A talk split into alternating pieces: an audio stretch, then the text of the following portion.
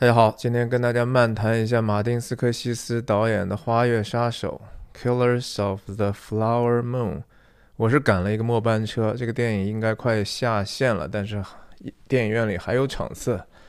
我说不管怎么样，马丁斯科西斯的电影是看一部少一部了，就去电影院支持一下。另外，这个电影也不可避免的会进入到明年的奥斯卡的角逐当中。那大家也知道，我有这样的一个传统，每年还是要把奥斯卡最佳影片的提名啊，大大致致的都是要点评一下的。今年也不例外，那提早就看了一下嘛。那也在这个时间节点哈，跟大家预祝新年快乐！二零二四年很快就到了，时间过得真快啊。我这个视频频道也差不多快三年时间了，感谢您陪伴陪伴我这样的一个絮絮叨叨的一个努力啊，呃，我阅读你们的评论留言啊，很多时候也会深深的被触动啊，有时候你们的给我的非常真诚的一些分享，是我做这个事情之前从来不曾想到的。也跟第一次来我这个频道的啊，自我介绍一下，我叫徐亮，我人在美国加州旧金山湾区，和大家通过电影和文化的话题，探究人生的意义，探究这个世界和我们内心的真相。希望你喜欢和订阅我的频道。分享的方式就是一镜到底不剪辑，所以说错或说的啰嗦的地方，请您见谅。那这部电影首先的观感哈，我确实是觉得有一点点太长了，三个小时半吧，差不多。那相当于很多电影，两个电影都看完了吗？甚至两个电影看完还有一些富裕啊。呃，这个电影首先是 Apple TV Plus 在后面有非常大的一个干预哈，他们肯定是出钱嘛。那金主嘛，这个人家又挺谦虚的，可能对这个影片最终的剪辑权也没有什么要求，那就是可能。对马丁斯科西斯也是蛮有信任的啊，这个也不是第一次了哈，像之前的其实爱尔兰人也是在川流网站上就已经开始去发布了，这是这个时代的新的一些变化，我也能够理解很多的题材呢，也许通过这样的一个 mini series mini series 是短那种。聚集式的东西可能能够讲得更透吧，把很多的东西铺陈的更加的饱满，这是电视剧的优势啊。电视剧可以把很宏大的事情给你展现出来。可是呢，在电影院去观看就完完全全是另一种体验了，因为毕竟是你要去 commit 这样长的一个时间，这对很多人来说是非常困难的，三个半小时，而且中间。没有任何的上厕所的机会的话，也是不太可能哈。这是 actually 我还真的是中间还上了一次厕所，然后包括一直坐那么长时间，都是对我这个年纪的人来说还是蛮痛苦的。所以体验我相对来说不是那么好。我相信也许放在川流平台上，反正你自己掌握时间嘛，啊，你相对是容易一些的。可是我除了这个时长之外呢，我。不能因为说我觉得马丁斯科西斯是当世最伟大的导演之一，就说我不能够啊，什么东西都是只能说违心的话，所以我相信我的一些批评啊，一些言论可能又会冒犯一些人，这个无可避免。我也觉得，so 那个这难道还不让人说话了吗？我们也不是说因为要攻击这个人嘛，我们是这些一些观念和。观点的一些分享吧，所以，对啊，我也给大家预警一下，我其实对这个电影还是评价还是蛮低的啊。我我最大的问题就是说，这个电影我感觉基本上是像是一个由演员表演出来的这样的一个纪录片啊，就是好像。他角色在一开始，我们第一次看看到他，就慢慢很快的知道他是一个什么样的角色，他的性格、他的喜好、他的价值观，然后一直到结束也没有什么太大的变化。嗯，首先是没有什么戏剧上的，就是让你觉得很惊讶的反转，对吧？没有，几乎就是该怎么说怎么说，平静如水的去给你讲述。其实没有太多的人物弧光，可以这么说。比如说小李的这个角色，他上来就很快的建立了一个他是其实也蛮贪财的，也蛮不真诚的这样的一个角色。他是可以为很多的事情去假装他是另外一个样子啊，蛮平庸的，然后也甚至某种程度上蛮愚蠢的哈。这个电影让我们很难站在他的这样的一个。角色的维度上去思考问题，我们很难把自己的道德的同理心放在他这一边，因为他所做的事情，呃，我们从一开始就觉得好像这个人除了帅之外，也确实没啥优点啊。那包括就说这个他的后来的太太啊，这个 Molly 的这个角色啊，这个我给大家呈现的，这就是右边的是真实版的这个历史上的 Molly，这个 Osage。呃，印第安保留区的一个蛮有影响力的人，然后左边是电影的剧照，还确实选的还有点像，而且这个演员本身也是这个部族里头出来的。那这个女士也是啊，就是你不觉得她的角色的层次是非常的丰富的啊？基本上我们能够理解他是一个什么想法，更不要说罗伯特·德尼罗所演的这样的一个。呃，太招人恨的角色啊，就是我们基本上一开始就知道他的所所所有的坏坏事儿，然后到最后也还是那个样子。我也许这就是一个改编自非虚构的这样的一个影片的一个局限吧，因为我相信马丁斯科西斯也特别希望能够忠诚的把这个原著，因为这不是一个文学作品。或者也是文学作品，但它不是一个虚构性的文学作品，它是根据用中国的话来讲，这是调查式的文学，对吧？或者是报告式的文学了。他肯定也不愿意去 over dramatize 过度的戏剧化，甚至他几乎不愿意去 dramatize 这个事情。所以呈现出来的这个结果呢，就是比较的平啊。然后你你你也觉得说很多的桥段呢。真的是这个画面上右边的，这就是这个作者哈，叫 David Grant 啊，他也是一个其实政治上蛮活跃的人啊。等一下我们有机会再说到他的话啊，有很多这样的作家，就是说大家要习惯，就是在一个这样的西方的语境下，任何的创作。几乎都是有政治色彩的哈，不可能没有，至少就说他是有自己的政治偏好的，preference，preference，不一定是他非得去作为一个活动家啊，但是他每个人都有这样的一个偏好，他也要表达自己的这样的一个偏好啊，这就是 that's the way it is。那说说这个影片的这个名字哈，这因为原著就是这个名字嘛，《Killers of the Flower Moon》。那 Killers 就不用说了，因为这是围绕着这个 Osage County 这样的一个奥克拉荷马这个州的一个印第安保留地，因为石油工业的突然爆发，因为他们那找到油了之后，这个整个的地区的人。因为这是印第安的领地，最后我们还可以说说印第安领地的事，就所有人都暴富了啊！这个暴富也不是说好像啊，他们暴富就印第安人就不能暴富吗？没有哈，这个地方人家真的就是这个印第安人的部族，直接几千户的所谓的人头哈，他们是有一个叫 head rights 的这个事情又挺复杂，不想扯远了，就是基本上他们这些这个部族的。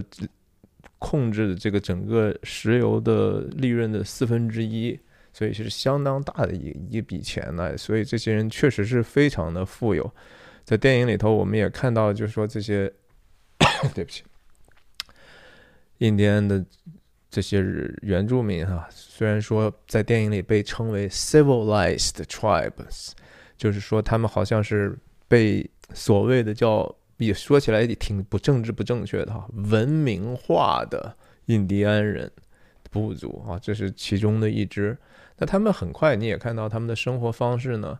就学习这种欧洲原来的这种文明和欧洲后来的移民的后代，他们一直还延续的这些文明。你看他们的衣着，虽然他们还穿着这样的一个他们自己的花纹的这些毯子，但是很多的手其他的小配件啊、事物啊，甚至生活方式上啊，他们是喝 whisky 了，然后整个那个社区的建设啊，这确实是已经。非常昂格鲁萨克逊化了吧？啊，对吧？就是说白人化，你可以这么说。这个也是我觉得，啊，这个影片呃表现的比较好的一个地方啊。甚至说这些人的信仰和他们生活的核心啊，仍然是一个在过渡的状态啊。他有自己原来的这个呃部族部族的这种宗教的东西，也有这个被。天主教会慢慢所影响的一些东西哈，很多这些人还等一下，他们确实是把自己当成是上帝的孩子哈，他们也参加这个主主日哈，或者是弥撒哈这种呃教会的敬拜活动，但是同时在转换了身份之后，他们可能也心里头也觉得说啊这个呃。天主教的上帝可和他们原来原始宗教所敬拜那个上帝可能也很多是相似的，或者是他们就认为是一样的，对吧？他他仍然保留着对他们上帝的那个原来那个名字的称谓，所以就是一个其实是一个融合之后的文化。这个这个电影里头，我觉得表现的还是挺好的。那我们还是说回来，这个电影的这个制作的这些。为什么长还觉得我还觉得不够好看哈？还不是那种说长了之后呢，我们就觉得哎，有展示了更多的细节。你只是觉得它有很多地方是其实没有节制，而且风格还有一些断裂的地方。呃，影片里头有很多镜头是感觉是为了拿奖，然后甚至说用慢镜的去表现这样的一个发现石油的这种镜头，真的合适吗？哈，我是当时看的是觉得。呃，是也挺。首先，摄影也不是那么有连贯性，它不能说是一个很浑然一体的一个东西。然后还经常觉得说，I get it，OK，我我明白你要传达的意思了。然后你就是用这样的一个音乐，加上这样的一个好像异文化风情的东西，去继续要过度的去渲染嘛？我觉得看的其实挺不舒服的，包括这个井喷的这个时候，包括这个你同同样的手法，我我就觉得说他讲的故事，因为也是一九一一年一一九一零年代到一九三零年代左右的时时间，我在我的频道里不也解读过保罗托马斯安德森的 There Will Be Blood 如血色将至嘛，对吧？那几乎是一个同时代的东西。虽然那个电影就不太涉及到印第安的东西吧，但是同样的篇幅，我就觉得说这个电影的叙事的效率和渲染的能力都不是特别够。这电影里头大量的这种特效的镜头啊，其实花了挺多钱。这电影预算大概是两亿美金啊，那那现在我看到的最新的票房数据才才全球才收了一亿五吧。而且这个已经是处于一个尾声的时候，可能真的人家 Apple TV 也确实是，哎，不差钱儿哈，所以人家指望的这个自己的这个布局的媒体帝国以后再盈利呢。它这个东西绝不可能从这个 Apple TV 本身的订阅上得到任何的补偿哈，那那个钱相对票房来说都还是小钱了。所以这个电影，我们看看这些特效镜头啊，它。特别特别的奢华的，用了很多这种，这个其实不是真实的啊，它但是真实感很强，花了很多钱去做的后期的这些东西。你看这个，包括这个火车站啊，这个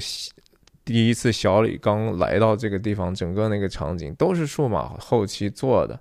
但但是非常的冗长，就就是描述那个地方的风情和人多么多么的。呃，摩肩擦踵，一个这这地方突然之间成为一个 booming town 哈，就是经济一下子爆发之后啊，所有的白人都来去寻找机会，无论是说在这找个印第安的老婆也好，还是其他的各种各样的服务业也好，白人当然也有赤贫的白人了，对不对？白人还有奴隶呢，在历史上都一样的嘛，就是说我不是很喜欢的，就是说现在美国这样的一个过度化的把一个问题直接简化成种族问题，这个我们也许等一下再说。就这一场戏，这个他们刚开始建立这个这个这个 Osage County 的这个地方。这这个叫 Fairfax 对吧？这 Fair Fair Fairfax 这个 actually 这个名字还真的在 There Will Be Blood 里头提过呢。那个当时的那个呃牧师对吧？就是 Paul 对吧？Paul 说他要去几个城市，Bakersfield、Fairfax，我记得这都提到了。当时都是发现石油的地方嘛，呃，然后真的是挺无节制的。这个这个电影你看，然后这些。什么草草草地里、大平原上的这些竖起来的油井啦，然后这个原来这个满地都是养的牛的这样的一个 pasture 啊，这叫什么绿草草地啊，墓地，那牛多的有一点点夸张了，就是觉得这个数码做的。和实际经验不符，这个地方是你看的牛多，但是问题它地也大呀。这个这除非是现代型的这种，像加州五号公路旁边那种，就是完完全全是非人道的那种饲养方式，哪有说牛这么满的地方啊？然后这个原来这么一这样的一个小这个 town 哈，这这叫什么？呃，村镇啊，在建成的时候，这样的一个主街的。东西都是数码化做的，包括这些老爷车的这个，你看排了那么大一排，那后面都是像那个，呃，过去西部的这样的建筑也好，全都是花钱数码做的。然后辅导化，我不知道准不准确了，但是还挺好看的吧。但是这个好看程度呢，我就觉得说没有那么让人惊艳哈。我我确实觉得。不知道这两亿是不是？也许可能导演演员也拿走大一大部分了，是吧？就是看的不是那么的爽吧。然后意义感呢，我也觉得就那么回事儿哈。然后我们说说这个，对不起哈，漫谈嘛，我也是刚看完，也没有那么多的消化的时间。这个所谓的。Killer 刚才讲过，是因为这样当时发生了一系列这样的谋杀的这些事情。那那个所谓的 Flower Moon 又是什么意思呢？在影片结束的时候，我相信大家很多也会说啊，那个镜头好惊艳啊，就是一个空拍的，对吧？然后镜头它冉冉上升，然后俯拍大地，一开始只是几个人在一个鼓边在打鼓，然后后来看到他旁边围绕这个鼓，大家在成一个。嗯，逆时针的一个方向在围绕着走，然后镜头越来越宽，展示的人也越来越多哈，服装是非常非常鲜艳和多多姿多彩的，感觉就最后形成了这样的一个好像满地都是野花，同时又能够形成这样的一个月亮的形状。实际上，那个花月也就是。Flower Moon 的意思其实就是五月的时候的满月啊。首首先，它是个满月，它是一个就像最后结尾的时候，它是个圆的。然后同时呢，Flower 是因为就是说，首先五月那个雪月的机会很大哈，就是看到那个月月球上斑斑点点的。然后同时它很那个季节刚刚好，又是满地这个野花重生的时候，在电影里头也特别交代了一些这个。那个遍地野花那种美啊，当然这个词本身的来源是印第安文化，所以就是作者当时用了这样的一个名字。其实，在印第安的文化里头，月月月的名字可多了哈，什么野兔月了、牛奶月了，呃，什么还有什么我都忘记了。嗯，那小李呢？我觉得他的演技哈，就是说。可能这已经是他很努力的结果了，但是他就是并不是一个伟大的演员哈。我不是说他是个坏演员，但是真的他不算是那种特别优秀、特别优秀的演员，所以你感觉他的表演还是总是停留在这样的一个表面化的，嗯，喜怒哀乐都在脸上。也许他就是这样的一个形象吧。所以说他是演什么比较合适？他演这种比较就是。确实是比较坏、比较蠢的话，或者是比较 可能就比较浅薄的人啊，就比较到位。为什么？为什么昆汀·塔伦蒂诺的《好莱坞往事》里头的小李，你就觉得嘿挺有意思的，对吧？马丁·斯科西斯跟小李合作过多少次了？你都我都觉得说，无论是纽约黑帮也好，什么 Shutter Island 对吧？就那叫什么东西，禁闭岛还是？哎，太多了。就是《华尔街之狼》，包括《华尔街之狼》还稍微到位一点，因为那个角色的性格吧。但是。昆汀用他就用的特别好，就是他就是显得那股劲儿哈，就是适合他作为一个演员再去演一个演员，哎，就就对了，因为可能他就这样，嗯，这个这个角色呢，确实也还比较适合他，因为这个角色就是挺自私、挺坏的，然后，嗯，总是有自己的小聪明吧，但是他也不能完全，呃，总是喜形于色的哈，就是他有一些情绪，他就是。一看就能看得到，不是那么有城府的，这点有点像，就是科恩兄弟用布拉德皮特拍那个《月后祭坟》啊，那就觉得说哇，皮特这样实在是太到位，演的太好了。但你看皮特演的其他东西呢，嗯嗯，包括《七宗罪》哈，我就刚讲完《七宗罪》，就觉得哎呀，就是一个这么简单的一个清澈的人吗？所以他们就和伟大的演员，你感觉总是还有一点点界限的哈。那电影里头确实是这个小李和这个他的 Molly，这个他他确实一开始两个人好像也真是互相吸引，特别是小李演的这个角色，他至少他自己是让我们观众相信他是很被这个女性吸引的，因为这个女性呢有一股比较强势的那个样子，对吧？说话也挺坚决，也挺酷的，然后有一种嗯。很强悍的老妈的形象，也许这样的男人就比较喜欢这样的女性吧。但是，同时影片当然也铺陈，就是说他们在这个关系当中呢，其实一开始就等于说被这个罗伯特·德尼罗演的这个叫什么，哎，忘记他的这个名字了，就多多少少好像毒害了哈。他的想法，他说我挺想，我就是挺喜欢他，我想跟他结婚。那。人家一开始他的这个叔叔等于是就跟他讲说啊，你要记得说，呀，他们是有这样的财产的啊，等等的，你要你要跟他结婚，可能会有什么什么样的一些好处，就带了这样的一个动机不纯，一开始起起初是挺纯洁的，然后突然之间有这样的一个念头，然后这个念头慢慢就越长越大，然后无法摆脱，然后其实就变成真的了，对不对？最后，Molly 和他其实。呃，决裂的地方也是说，那女的问他说：“哎，你你还有什么瞒着我的东西吗？”当当这个小李已经承认了所有他做的这些恶行之后，然后还是没有说出来，就是说他给他自己老婆呃下药的这个问题嘛，是吧？这就是让我觉得说，这个女性呢，你说她演的好。好到哪儿去？我也不觉得不，我不觉得像美国的主流的这些评论家里头说，哇，这个女的实在是演的太好了。我也相信她一定会被奥斯卡提名的，因为这就是这个是时代的这样的一个风气。呃，你说她演的好，我觉得她前前大概半个小时的左右的时候，确实挺好的啊。他们两个当小李当计程车司机给他去。开车的时候给他当司机的两个人的这样的一个互相交流，那挺好看的。然后包括说这个女人，嗯，在这个呃和和自己的其他的姐妹啊，和自己的亲戚这些女性在一起谈论这个说男白人男性的这种外貌，他们也都是外貌荣荣誉协会的是吧？外貌协会肯定这是人的天性，然后看见帅哥了总是会。小鲜肉嘛，对吧？就他就会有这样的一个倾向，说，哎，咱们看能不能搞定他们等等。但同时又知道说，啊，这帮人就是一帮呃贪财的家伙，他们是狼，他们是土狼，是吧？他们总是不怀好心。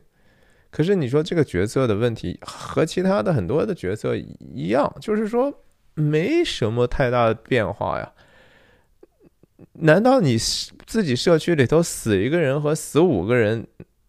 难道你不都是感觉这个女人都差不多的反应吗？那当然，给了人也是一样的呀。然后自己也从来没有怀疑过自己的丈夫啊。那其实发生了很多的事情了，包括自己请的私家侦探什么的。你就怎么能够不怀疑到他身上呢？这也是让我影片让我觉得特别没有说服力的地方。到最后最后了，才才感觉说啊，其实你还是故意想利用我。哎呀，有这么迟钝吗？我我我倒是觉得说，如果这个电影里头没视角，不是像现在这样的上帝视角，而是说以这个女人的视角去拍，会怎么样呢？我甚至觉得说，如果是这个电影，既然是讲的是这个 Osage 的这个族群的故事，他们的悲歌，不能以他们为主轴去拍吗？就是因为，只是因为，如果那样拍出来，可能主流的观众更没人去看，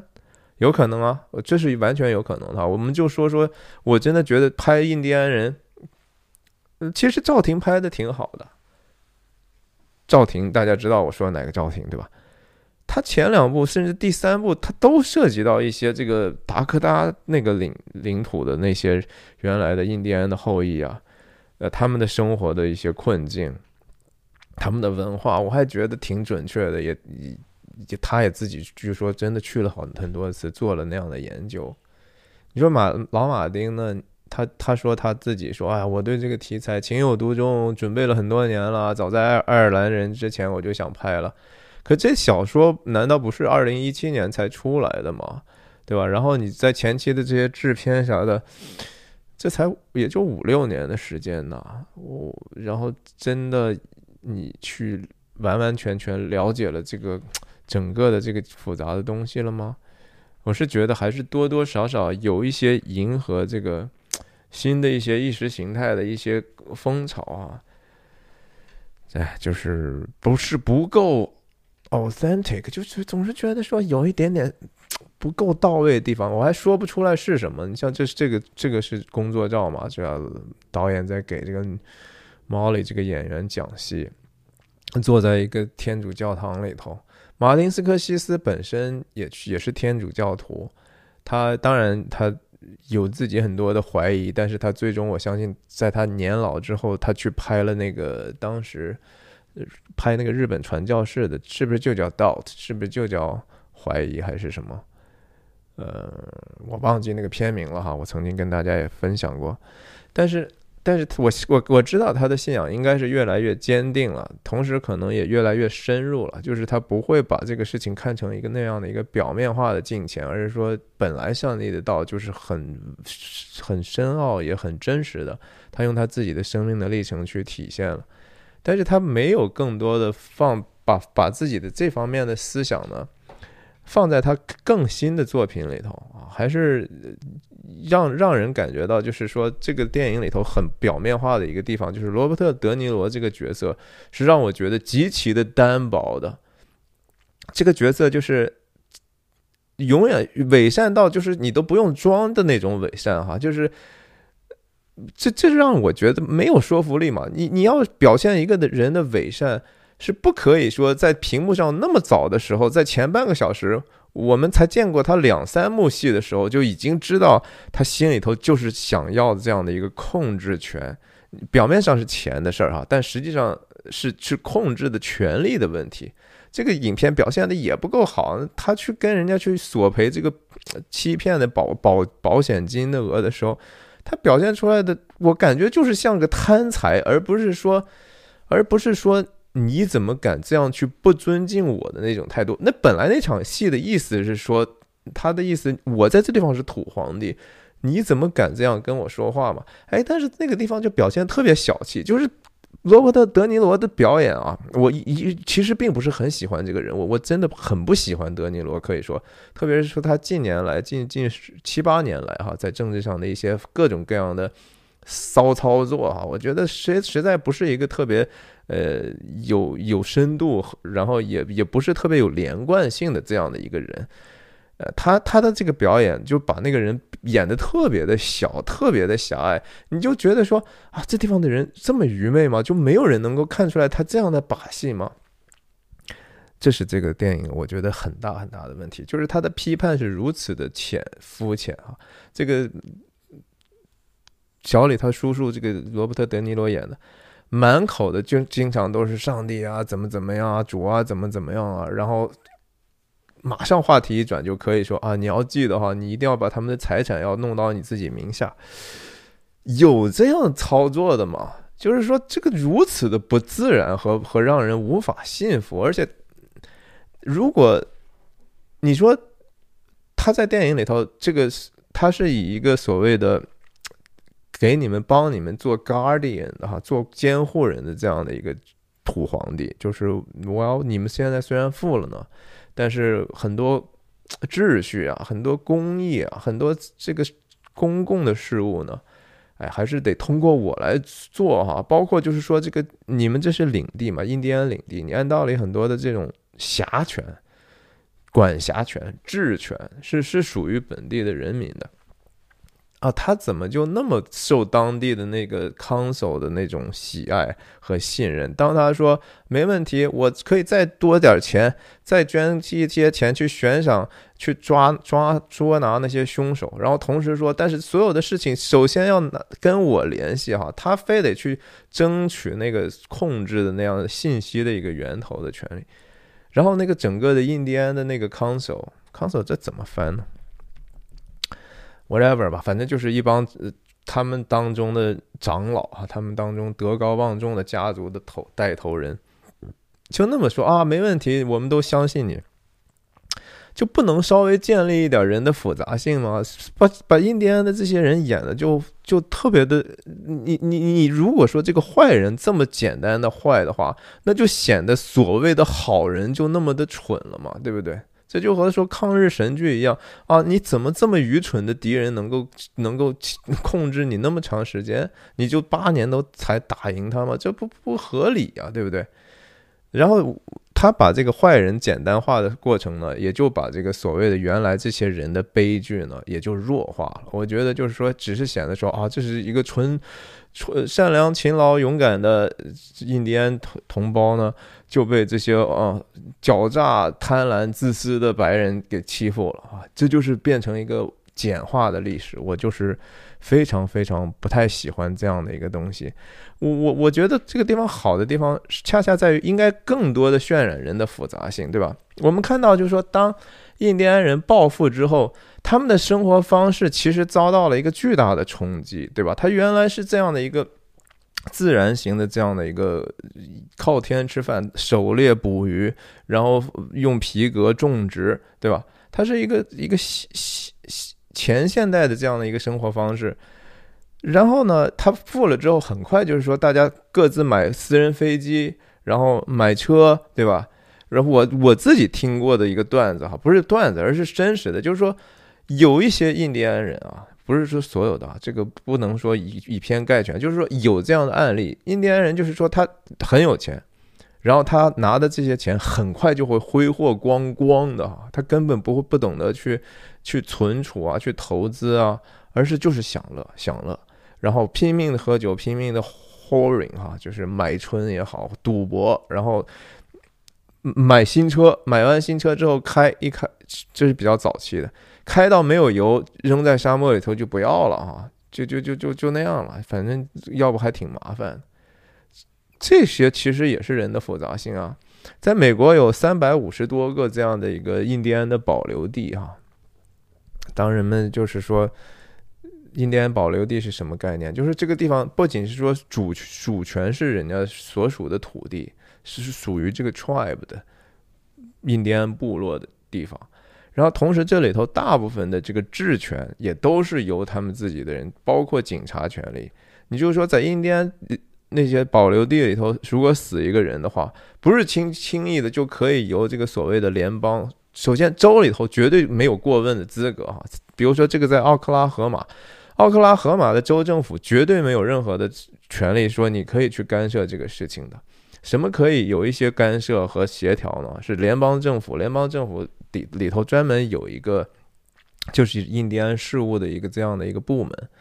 他们也不是说直接管，而是说他们和美国的国会一起呢，就是说对印第安的这个自自治区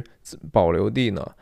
曾经在历史上不断的去进行一些法律条文上的一些规范，这个规范不完全是为了掠夺哈。我觉得人们当人们说起来这个只是说，呃，很简单粗暴的一个历史观的话，我觉得那不是特别准确。就是说，他还是希望说，那毕竟国会也是所谓的人民的力量了，对吧？那都是一个选区一个选区选上来的。他他就是希望说有一个更长长治久安的，然后同时大家都能接受的一种方式去治理，然后也对他们真的是有好处的。没有人希望自己的州里头有那么些，你想三百多个这样的保留地，除除以五十个州，那还每每个州还有七个呢，对吧？七个，对吧？对吧？你你不希望说你自己的邻居天天他们社区里头很悲惨，无论是贫穷也好，因为各种各样成瘾性的问题导致的，他他难道犯罪不会影响你的邻居吗？会啊，没有人希望他们就生活的悲惨的。你要大家要明白这个一点，这是常识哈。没有人希望自己的邻居是是做贼的，没有人希望天天就说把他们害惨惨的，让他们赶快自生自灭。那你就是对自己生活的一个不负责任。那更不要说是更更到。高的一个人和人的同理心的问题了，所以大家很努力的去，其实是有一些人帮助他们。这个电影里头，难道最后帮助他们解决问题的，难道不是刚刚要成立的这样的一个联邦调查局吗？难道不是由虽然说电影里头说胡佛本身没有提到哈，但是这个我看过这个作者的一个访谈，胡佛建建在 FBI 就其实据说不太愿意管这个。印第安保留地的事情，但是这个事情难道不是还是因为总统下来的一个压力，说你你们就得他们自己查不了这些这些悬案，对吧？而且这个事情非常困扰他们，那就要通过这个越权的这样的一个方式，说你自己的警察权力现在没有办法帮助自己，那我们去帮助你去调查这个事情嘛？那最后是所谓的深深深渊也好，或者是说。把一些真相能够浮现出来的，这难道不是联邦政府的事儿吗？对吧？真实的这个故事呢，就是说罗伯特·德尼罗演的那个人呢，确实是被判了，然后他他后来也在好像是阿里 Arizona 还是哪个哪个地方就一直待着，反正也没什么好的下场，也不像说这个电影里头说的，好像就是完全不负责任的，然后他就直接逍遥法外的，不是这样的哈。真的没有人能够有那样大的权利哈，我我真的在这个这个地方不是想象中那么一手遮天的哈。但是你说他是不是地头蛇？是不是在当地有这样的一个经营？然后他的人际关系和这些族族群大家族之间关系已经很好，是，但是那个经营的关系的好。也是，也不仅仅靠能够贪婪和这样的自私和直接的这种谋杀能够做得到的哈。在真实的人物没有去涉及到这么多起的谋杀，至少在表面上没有人敢这么说。他没有那样的一个明显的连接，那个地方是不是当时出了很多问题？是，但是大家要想一想，就是说，任何一个地方如果过去非常的贫穷，甚至是赤贫的，甚至他还是在前现代的时候，突然之间你给他一个大量的财富，你想想那个地方会出什么事情啊？这是一个人间的常识，就是说，当人得到一些突然之间暴富的机会，往往那个事情是诅咒。大家想一想，那些中彩票的那些，原来其实是穷光蛋的人，他活不好，他一定把自己很快就折腾的很厉害了。虽然说在这个故事里头的侧重点，以及这个原著的这个非虚构的里头，更多的强调的是说啊，这个财富把外来的很多的人不法之徒带到这个地方来，所以把这个地方的人给祸害了。我我是觉得用我自己的常识，用我自己的内心真相和我对这个世界真相的了解，事情不是这么发生的，事情它一定有他们自己内部的一些问题。就像电影里头，其实很轻描淡写的把这个 Molly 的妹妹那个酗酒的，然后这种其实天天找各种各样男人去去去快活，对吧？然后，呃，然后居然还是那个妈妈的这个宠最宠爱的孩子，这这 OK？我觉得那个地方其实马丁斯科西斯试图去列举一些更复杂的现实，可是去道德化的这样的一个。不做任何道德判断的一个问题，就是你最后难道不需要做一个道德判断吗？你觉得这个生活方式是我们无人可以去对他的这样的生活方式进行指摘啊？他们怎么活都是他们的自由。那如果是这样的话，那为什么涉及到另外一个族群的时候就就变了标准了呢？这些人不也是所谓的用看起来的合法手段？你们也想要我们和我们结婚，我们就跟你们结婚，我们跟你们结婚是为了能够报复。这个事情又有什么错呢？比那个拿了钱之后天天去各种各样的去招摇，去去去想办法获得别人的好感，去去买一些自己的男朋友，能有多大的差别呢？本质上我们大家其实还都是人嘛，对不对？如果说我们不能承认说我们都是呃都是一个有 sinful nature 的，有很多很多问题的人，不不把这个问题看成是我们自己每一个人的责任。那这个事情很快的就变成了身份政治了，大家就被抱团儿吧，对吧？都是他们坏，都是他们欺负我。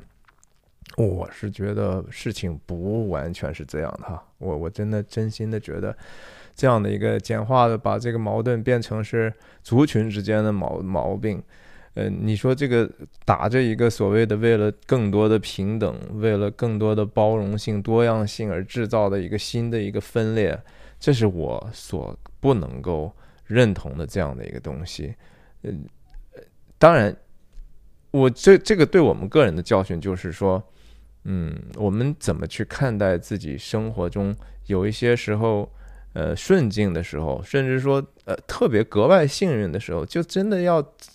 有所警惕了，是吧？这这个东西真的对我来说。对我的精神世界，对我的所谓的属灵的事情，也就是说，我怎么样去看待那个最最深的深真相的这样的一个态度，会不会有所腐蚀呢？我们知道有一句话叫“权力导致腐败”，绝对的权力导致绝对的腐败。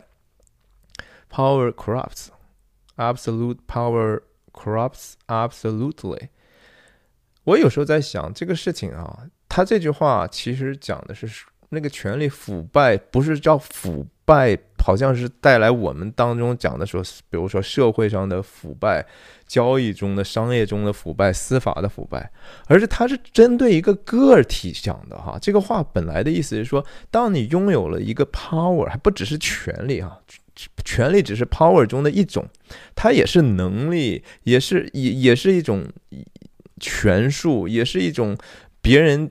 更愿意去为你服务的这样的一个一个存在，它是一个综合起来的一个 power，甚至魔法啊，甚至你的聪明、你的美貌，这都是你的所谓的 power 的集合。这样的 power 它 corrupts，不是说 corrupts 别人，而是 corrupts 自己。所以权力是，如果说非要用那个中文的翻译叫腐败的话，你腐败了自己了，其实是让自己变得。就是更堕落的那个意思而已。权力导致堕落，绝绝对的权力导致绝对的堕落。你可以这么说，我倒觉得更合理。所以在这个故事里头，印第安的这些出来暴富的这些人，对吧？他们没有对自己有任何的腐蚀吗？啊，你要看到就是说，哦，好像人家还都挺好的，还特别懂事儿，然后错的都是在这些外来的人。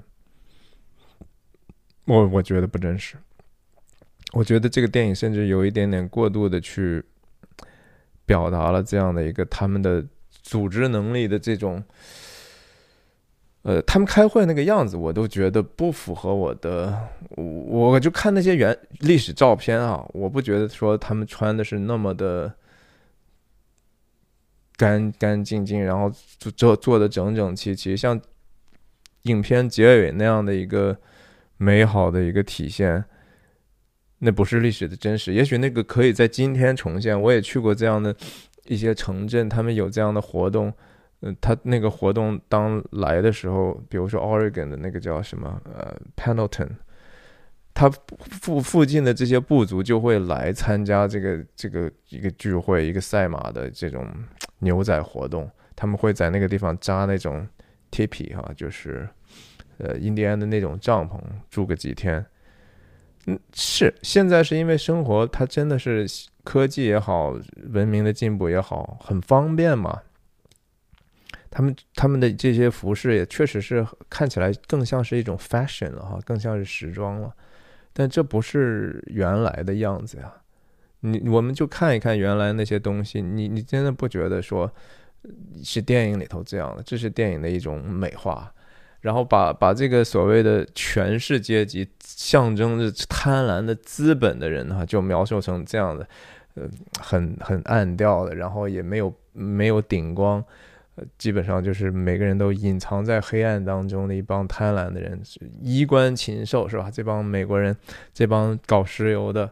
这帮搞金融的，这帮搞政治的，这帮呃做法官的啊，他们全部都坑泄一气哈，全部都联合起来去坑害这些可怜无辜的这些人。哦，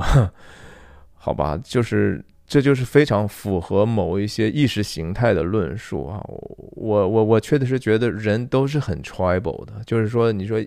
白人是不是很 tribal 呢？他们会不会照顾自己身边比较近的人呢？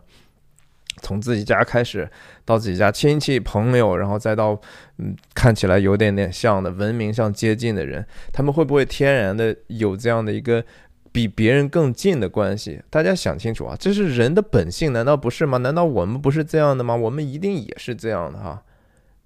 那最后就是说，搞了半天啊，都是他们比较坏，然后印第安人就特别的慷慨。